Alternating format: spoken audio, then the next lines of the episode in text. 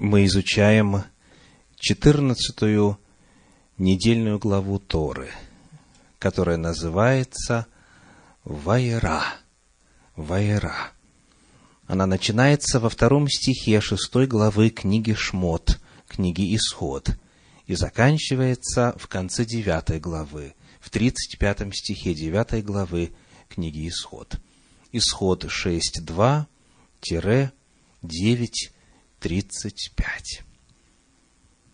В повествовании, которое мы читали сегодня, в рассказе о выходе избранного народа из Египта, неоднократно упоминается о том, что Бог ожесточал сердце фараона, вследствие чего тот не отпускал израильтян с миром. Эта фраза уже давно обратила на себя внимание исследователей. Появляется вопрос, зачем было посылать Моисея туда, в Египет, к фараону? Зачем нужно было просить, если Господь сам мешал этому осуществиться? Когда Бог говорит, иди и скажи фараону, отпусти народ мой – и сам же Бог не дает фараону это свое слово исполнить, то появляется очень серьезный вопрос о Божьей справедливости. Как это Бог говорит «делай» и не дает возможности сделать? Как же предстает Бог в таком случае? Каков его характер в таком случае? Получается, что Бог мешает сам себе – достичь своей цели. И потом еще в этом обвиняет фараона. Проблема осложняется еще и тем, что в повествовании, которое мы читали, о египетских язвах неоднократно упоминается о том, что не Бог, а сам фараон ожесточал свое сердце. И ожесточил фараон свое сердце – эта фраза тоже повторяется неоднократно. Потому вопрос стоит так. Кто ожесточил сердце фараона? Бог ли или фараон сам? И каким образом можно, чтобы правдой было и одно, и другое? Как одновременно и Бог может ожесточить его сердце, и сам он может ожесточить свое сердце – в результате чего не отпускает народ. Как разобраться в этой истории и извлечь нравственные уроки для нас сегодня? Вот наша тема. Интересно звучит? Давайте попытаемся разобраться. Во-первых, приглашаю вас удостовериться в том, что на самом деле в Торе, в книге Исход, написано, что фараон ожесточает свое сердце. И, во-вторых, что на самом деле написано о том, что Бог ожесточает сердце фараона. Я буду называть эти места, где говорится о том, что фараон ожесточает свое сердце, мы будем их прочитывать, и если вы конспектируете, у вас будет время все записать, чтобы дома затем сравнить. Исход, 7 глава, стихи 13, 14 и 22. 13, 14 и 22. Сердце фараонова ожесточилось, и он не послушал их, как и говорил Господь. И сказал Господь Моисею, упорно сердце фараонова, он не захочет, он не хочет отпустить народ. И волхвы египетские чарами своими сделали тоже, 22 стих, и ожесточилось сердце фараона, и не послушал их, как и говорил Господь. Итак, в этих трех стихах ожесточение сердца – это чье действие? Самого фараона. Он ожесточает свое сердце. Далее, восьмая глава, стихи 15, 19 и 32. Восьмая глава, стихи 15, 19 и 32.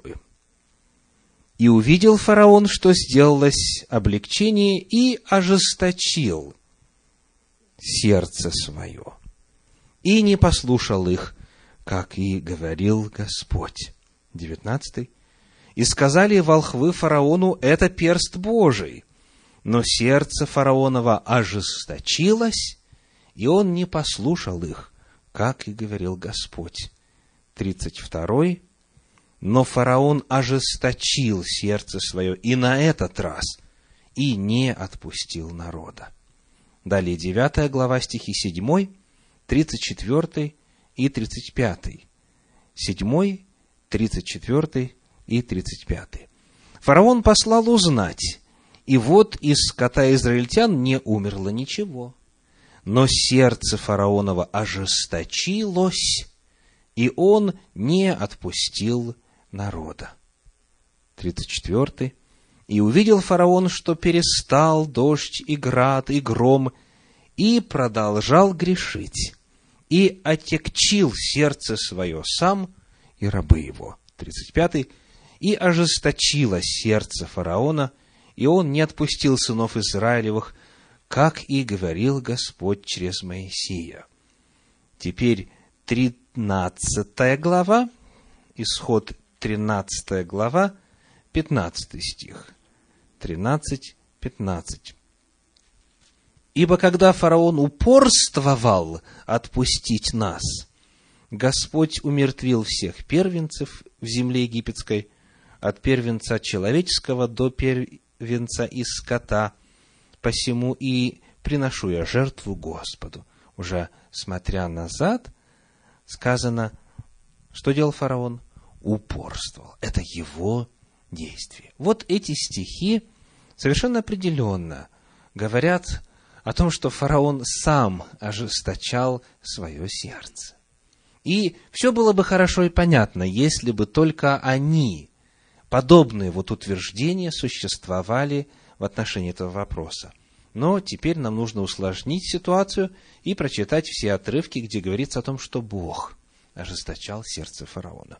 Книга Исход, 4 глава, 21 стих. Исход 4, 21. «И сказал Господь Моисею, когда пойдешь и возвратишься в Египет, смотри, все чудеса, которые я поручил тебе, сделай пред лицом фараона, а я ожесточу сердце его, и он не отпустит народа. Итак, чье действие? Божье действие. Далее читаем в седьмой главе стих третий, седьмая глава, третий стих но я ожесточу сердце фараонова и явлю множество знамений моих и чудес моих в земле египетской. Вновь Божье действие. Девятая глава, двенадцатый стих, девять, двенадцать. Но Господь ожесточил сердце фараона, и он не послушал их, как и говорил Господь Моисею. Далее, 10 глава, стихи 1, 20 и 27. 10 глава, 1, 20 и 27. «И сказал Господь Моисею, войди к фараону, ибо я отекчил сердце его и сердце рабов его, чтобы явить между ними сии знамения мои». Стихи 20 и 27 но Господь ожесточил сердце фараона, и он не отпустил сынов Израилевых. И 27. И ожесточил Господь сердце фараона, и он не захотел отпустить их. Далее 11 глава, стих 10. Исход 11.10. Моисей и Аарон сделали все сии чудеса пред фараоном, но Господь ожесточил сердце фараона – и он не отпустил сынов Израилевых из земли своей. 14 глава, наконец, 14 глава, стихи 4, 8 и 17. Исход 14 глава, стихи 4, 8 и 17. «А я ожесточу сердце фараона, и он погонится за ними, и покажу славу мою на фараоне и на всем войске его, и познают египтяне, что я Господь, и сделали так. Восьмой. И ожесточил Господь сердце фараона, царя египетского, И он погнался за сынами Израилевыми. Сыны же Израилевы шли под рукою Высокого. И, наконец, семнадцатый. «Я же ожесточу сердце египтян, и они пойдут вслед за ними, и покажу славу мою на фараоне и на всем войске его, на колесницах его и на всадниках его». Итак, картина перед нами теперь есть. Целый ряд утверждений, где фараон сам ожесточает свое сердце, целый ряд утверждений, где Господь это делает. Обозначим суть проблемы. Главный вопрос здесь, конечно же, это вопрос свободы воли. Это вопрос свободы выбора. Свободен ли человек осуществлять нравственный выбор? Может ли человек быть в ответе за свой выбор, соответственно? Есть теория безусловного предопределения. Безусловного предопределения, согласно которой Бог прежде всех веков, до начала творения, одних людей предопределил ко спасению, а других людей предопределил к погибели. Если эта теория справедлива, истинна и соответствует священному писанию, то тогда не о чем и говорить. Бог властен делать все, что хочет. Он Эль-Эльон. Он Всевышний Бог. Он выше всех. Он может делать все, что угодно. Более того, вот те в отношении кого он делает то или иное, это его творение.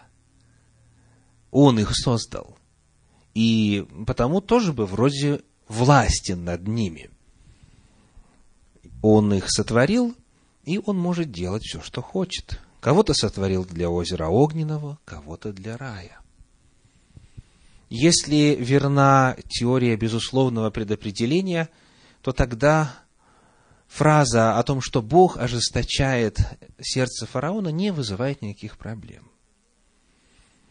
Но коль скоро мы познакомились уже с двумя видами фраз, что фараон это сам делает,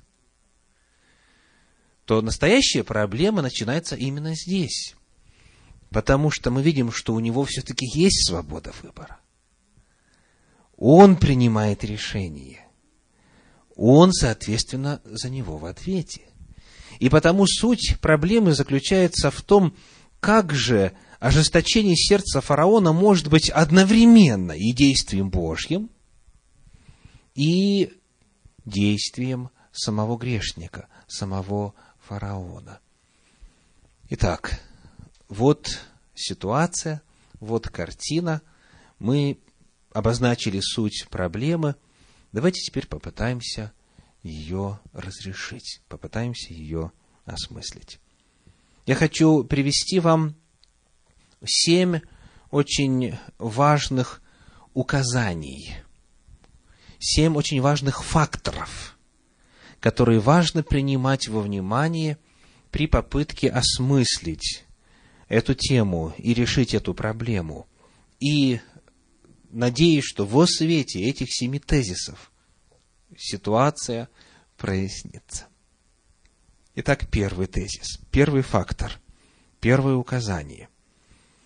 Книга Исход, третья глава, стихи 19 и 20. Это чрезвычайно важное место, потому что оно является первым на эту тему. Книга Исход, третья глава, стихи 19 и 20. То есть, когда впервые Господь в Священном Писании отверзает уста на тему об ожесточении сердца фараона, он говорит следующее.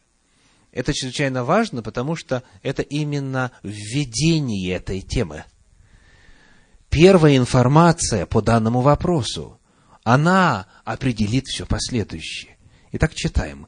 Исход, книга Шамот, 3 глава, стихи 19 и 20. Вот Божьи слова. «Но я знаю, что царь египетский не позволит вам идти, если не принудить его рукою крепкою. И простру руку мою, и поражу Египет всеми чудесами моими, которые сделаю среди него, и после того он отпустит вас. Как это Божье качество называется? То, что описано в стихах 19 и 20. Всеведение. Это качество называется всеведение. То есть, иными словами, он знает все. Он знает, если говорить более конкретно в контексте этой темы, он знает будущее это называется также предузнание. То есть, знание наперед, еще до того, как это произошло. Это, конечно же, человеком трудно вместить, трудно понять. Мы прошлое и то не очень хорошо знаем. Память иногда подводит.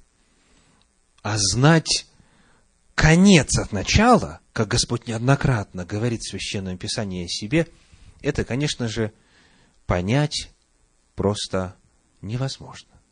Но у нас нет задачи с вами. Нам важно уразуметь, что Бог говорит о себе и что Он говорит о фараоне. Он говорит, исходя из своего всеведения, я знаю, я знаю наперед. Что я знаю? что царь египетский не позволит вам идти, если его не заставить. И вот это чрезвычайно важное заявление. Оно повторяется еще раз в 9 главе книги Исход, в стихах с 27 по 30. Исход, 9 глава, стихи с 27 по 30. «И послал фараон и призвал Моисея и Аарона и сказал им, «На этот раз я согрешил. Господь праведен, а я и народ мой виновны.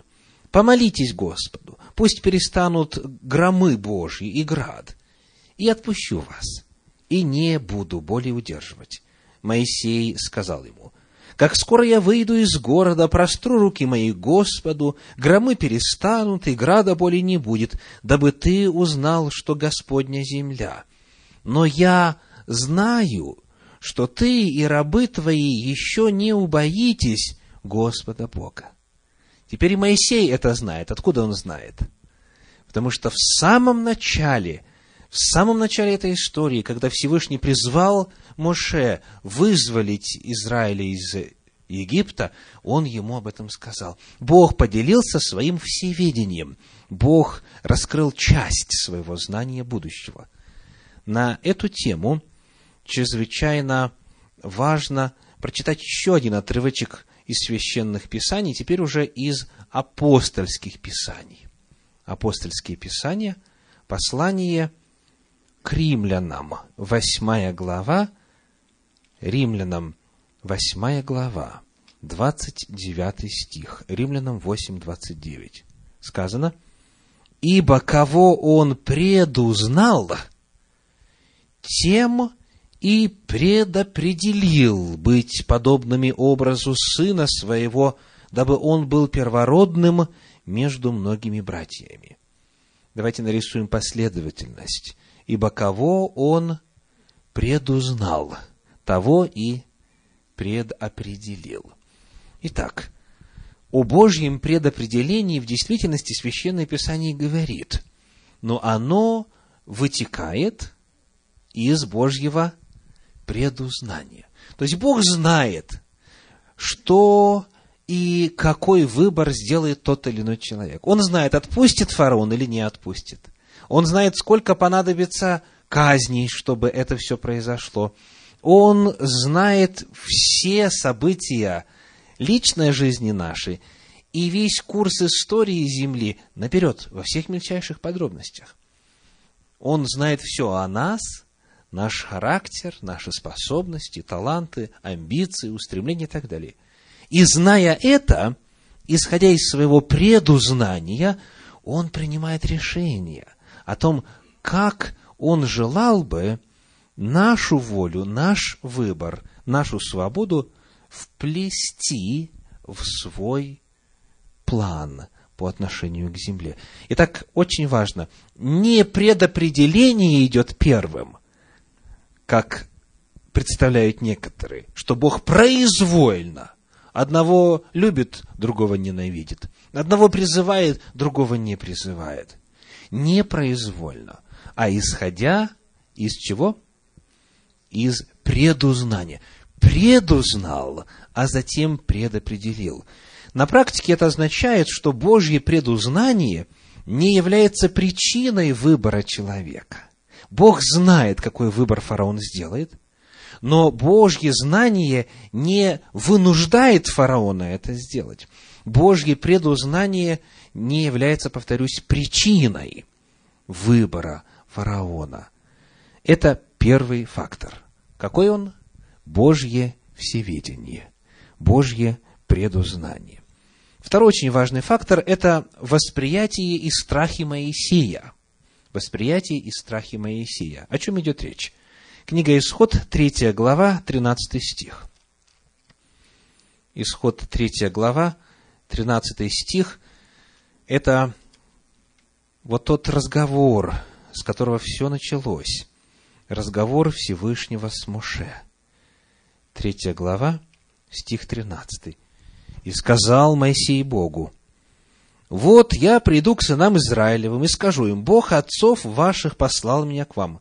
Они скажут мне, как ему имя? Что сказать мне им? Это первый вопрос, с которого начинаются отговорки Моисея. Отговорки, преследующие одну цель – не ходить в этот Египет, не возвращаться назад, где его по-прежнему могут убить за преступления прошлого. И он пытается найти любые отговорки для того, чтобы не выполнить волю Божию. Это первая из них. Далее, 4 глава, 1 стих. Исход 4.1. И отвечал Моисей и сказал, «А если они не поверят мне и не послушают голоса моего, и скажут, не явился тебе Господь?» Видите вновь, «если». Дальше, десятая глава этой же, вернее, десятый стих этой же четвертой главы, исход 4.10. «И сказал Моисей Господу, «О Господи, человек я неречистый, и таков был и вчера, и третьего дня, и когда ты начал говорить с рабом твоим, я тяжело говорю и косноязычен. Еще один предлог – отказаться. Далее, 13 стих. Моисей сказал, Господи, пошли другого, кого можешь послать. То есть, очень важно помнить, что Моисей боится этой миссии. Он не хочет ее принять он не хочет взвалить на себя эту ношу, он наполнен опасениями. И потому, вот в этом контексте, мы видим, что Бог заранее ему сообщает. Бог заранее говорит ему о том, что фараон не отреагирует сразу. Но чтобы Моисей не подумал, что нет надежды, Бог говорит, я буду действовать, я буду ожесточать, но я буду и выводить. То есть, вот эти Божьи слова, когда он говорит «я ожесточу», нужно истолковывать в контексте разговора Бога с Моисеем. То есть Богу важно что показать? Что в конечном итоге Он управляет всеми событиями. Что в конечном итоге Он Всевышний. Поэтому Бог в этом разговоре использует термины, которые могут показаться Божьим посягательством на свободу выбора человека, в то время как он просто, Всевышний, желает уверить Моше в том, что Господь это дело осуществить. Это второй очень важный момент, второй очень важный фактор. Третий. Давайте обратимся к девятой главе книги Исход, стихам с 19 по 21. Книга Шмот, 9 глава, стихи с 19 по 21. Итак, пошли собрать стада твои и все, что есть у тебя в поле, на всех людей и скот, которые останутся в поле и не соберутся в домы, пойдет град, и они умрут. те из рабов фараоновых, которые убоялись слова Господня, поспешно собрали рабов своих и стада свои в домы. А кто не обратил сердце своего к слову Господню, тот оставил рабов своих и стада своих в поле. Очень важный момент. Кто эти слова произнес? Собери. Произнес Господь. Если вы посмотрите чуть раньше, 18 стих, «Вот я пошлю завтра в это самое время град весьма сильный, которому подобного не было в Египте со дня основания его до ныне». Бог говорит. Итак, пошли собери свои стада. Представляете, Бог говорит, я наведу казнь, но я тебя предостерегаю, чтобы ты спасся. И это третий фактор, а именно, даже когда объявляется очередная язва, Бог сам предлагает возможность от нее спастись.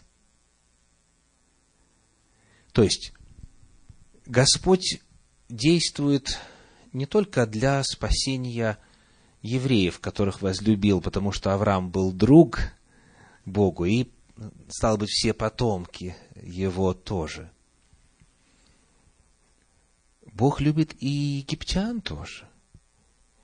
И очень важно отметить, что некоторые из рабов фараона убоялись Господа и не пострадали. И более того, дальше мы потом находим, что, оказывается, Бог не только евреев вывел, но множество разноплеменных людей. То есть, вопрос, на основании чего они вышли? Как это им удалось? на основании веры и, наша тема сегодня, свободы выбора. Они приняли решение служить Господу. То есть мы находим, что Бог даже перед самой казнью очередной дает фараону свободу выбора. Потому вот этот вот третий э, фактор очень важно иметь в виду, когда Господь предостерегает и лично, лично предлагает фараону все-таки, все-таки спастись. Четвертый фактор. Четвертый фактор заключается в следующем. Если читать внимательно повествование об этих казнях египетских, повествование о египетских язвах, то получается следующая удивительная картина. Во время первых пяти язв фараон сам ожесточает свое сердце.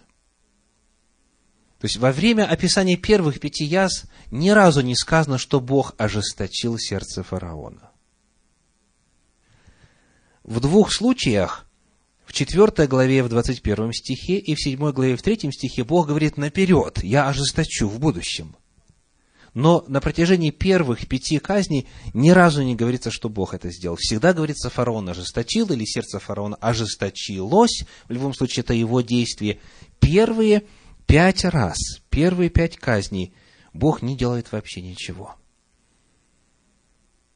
Однако, когда пять раз подряд фараон сам ожесточает свое сердце – что происходит в результате? Сердцем. Оно все более черствеет, правда? Оно все менее и менее становится способным откликнуться на Божий призыв, на Божий зов. И наступает момент, когда Господь теперь начинает тоже действовать. Это чрезвычайно важно. Бог действует только после первых пяти казней. Он вначале не вмешивается. Фараон принимает решение исключительно самостоятельно.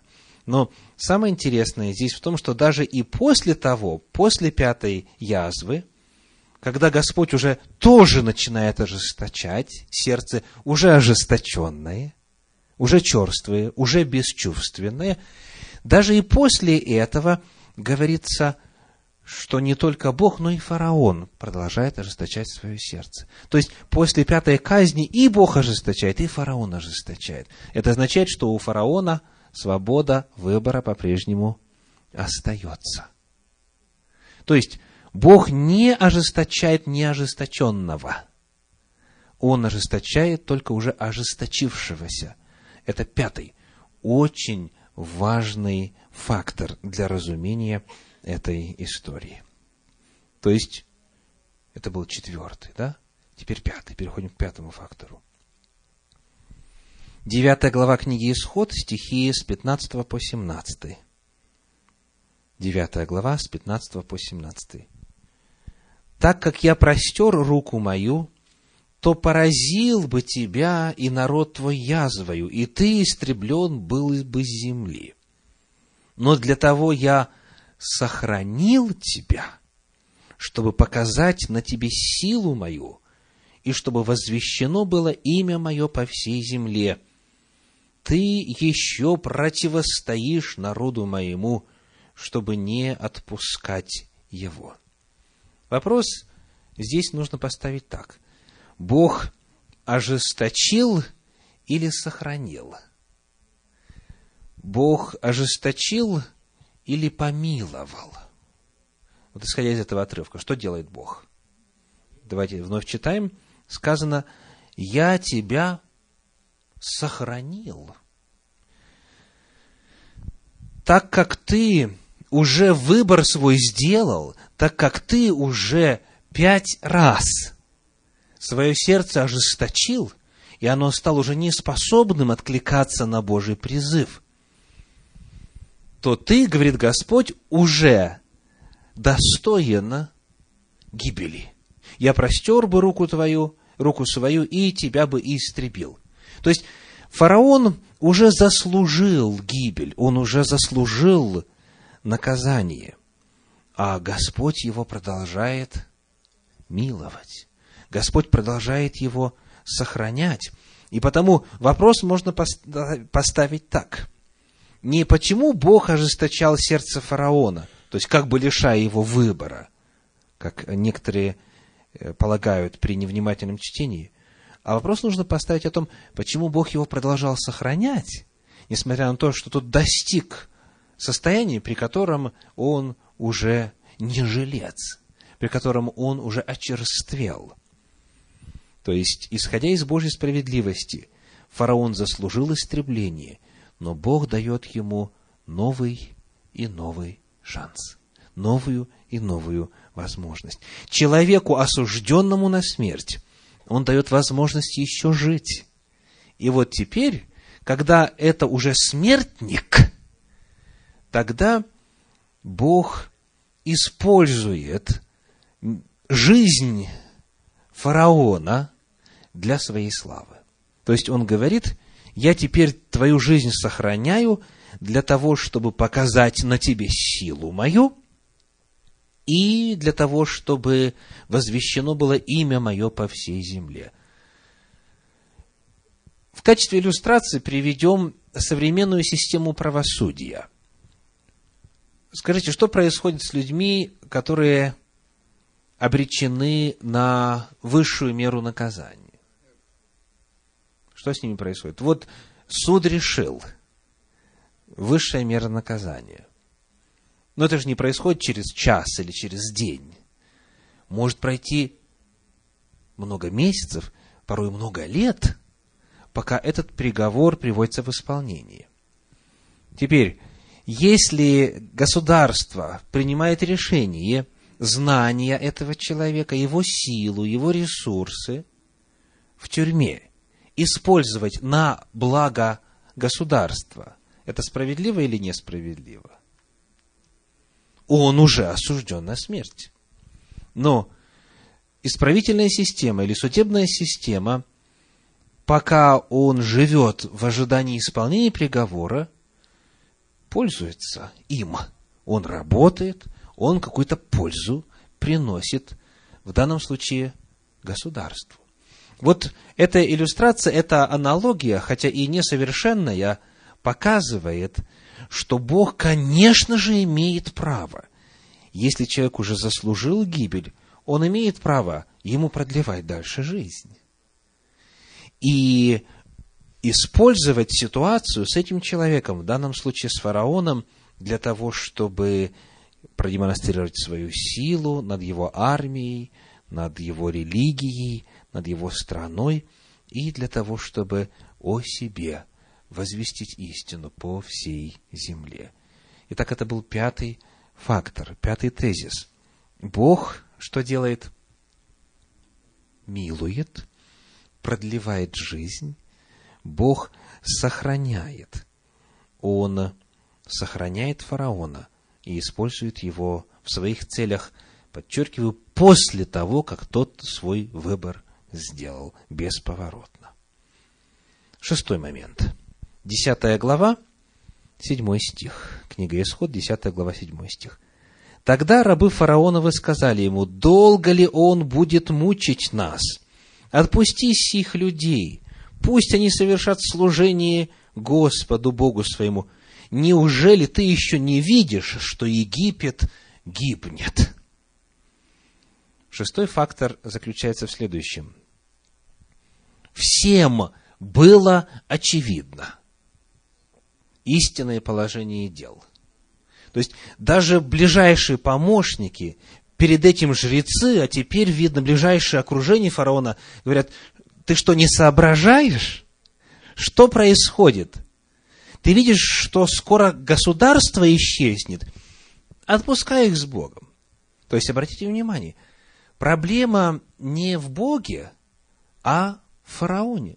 То есть люди рядом находящиеся, которые более-менее, хотя они по-прежнему египтяне, они по-прежнему его э, окружение, они представители его религии, но они продолжают более-менее здраво мыслить, они понимают, в ком проблема, и они его в этом обличают. То есть обличение окружения свидетельствует, что не Бог здесь, а фараон несет вину и ответственность. И, наконец, последний седьмой момент – это то, что мы находим в первой книге Царств, в шестой главе, в шестом стихе. Первая книга Царств, шестая глава, шестой стих. «И для чего вам ожесточать сердце ваше, как ожесточили свое сердце египтяне и фараон? Вот когда Господь показал силу свою над ними, то они отпустили их, и те пошли. Давайте вспомним предысторию. Шестая глава первой книги царств описывает время, которое отстояло от выхода из Египта на несколько сот лет. Описывается, как филистимляне захватили ковчег Господень. И у них в земле начались язвы, начались поражения. И вот, когда собрались жрецы и прорицатели филистимские, они говорят, язычники говорят, спустя несколько сот лет, говорят, для чего вам ожесточать сердце ваше, как ожесточили сердце свое египтяне и фараон обратите внимание, в народах, у язычников было именно такое истолкование сути проблемы. Кого они винят в ситуации? Фараона и египтян. То есть, по всей земле, в округе, среди народов, которые знали об этой ситуации, даже несколько сот лет спустя, было такое истолкование событий, который вину возлагает на фараона. Вот семь тезисов, вот семь факторов, которые нужно принимать во внимание, когда мы исследуем историю с ожесточением сердца фараона. Повторим. Нарушает ли Господь принцип свободы выбора? не нарушает. Никогда. Он обладает всеведением, он обладает предузнанием, и кого он предузнал, того и предопределил. Зная, каков фараон, зная, как тот будет реагировать на Божью силу, Бог соответствующим образом и спланировал свои действия. Но Божье предузнание не является причиной выбора фараона. Божье предузнание не является причиной выбора кого-либо из нас. Бог знает все наперед, но мы принимаем решение. Господь справедлив, любвеобилен и милостив. Он никого заранее не предуготовал к гибели. Священное Писание заявляет о том, что Он желает, Он хочет, чтобы все спаслись и достигли познания истины. Это цитата из послания Павла. Он хочет, чтобы все спаслись. Вот его желание. К сожалению, когда люди свое желание осуществляют, свое желание реализовывают и отвергают спасение, Бог, уважая ту же самую свободу выбора, насильно не возьмет их в царствие свое, насильно не даст им жизни вечной. И вот теперь, зная это на примере фараона, я приглашаю вас посмотреть на последние язвы, которые падут на всю нашу землю. Из книги Откровения прочитаем в 16 главе несколько стихов. Книга Откровения, 16 глава, которая описывает семь последних язв.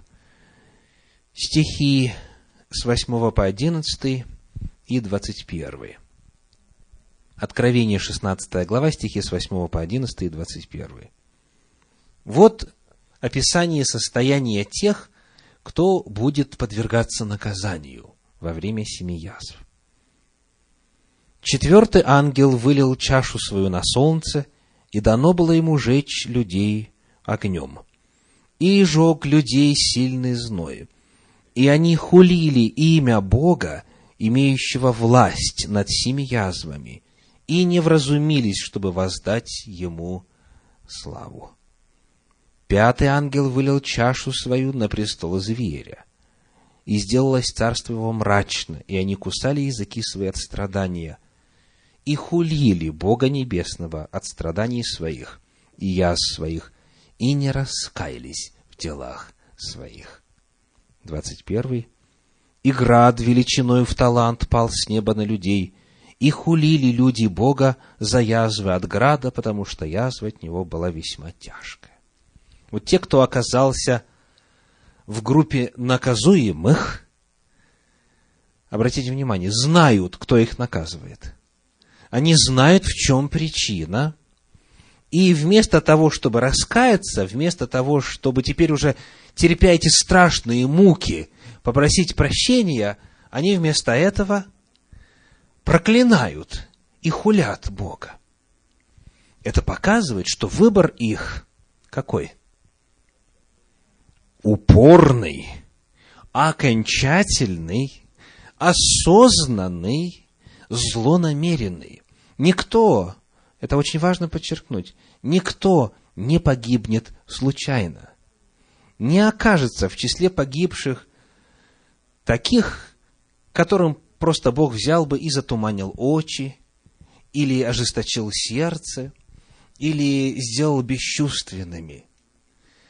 Люди погибнут, потому что, зная, понимая, злонамеренно продолжают идти против Бога и хулят Его до последнего, до последнего дыхания, до издыхания. То есть, Господь не совершает насилия над волей человека, над волей любого сознательного существа. Итак, сегодняшняя недельная глава Торы поднимает очень важный вопрос. Кто ожесточил сердце фараона? Как обстоит дело с волей человека, с Божьей благостью, с Божьей любовью и с Божьими планами? Картина в Священном Писании представлена очень ясно и убедительно. Господь любит всех, кого сотворил. И Он желает, чтобы все спаслись. К сожалению, Он знает, что не все спасутся, и свои планы Он выстраивает соответственно.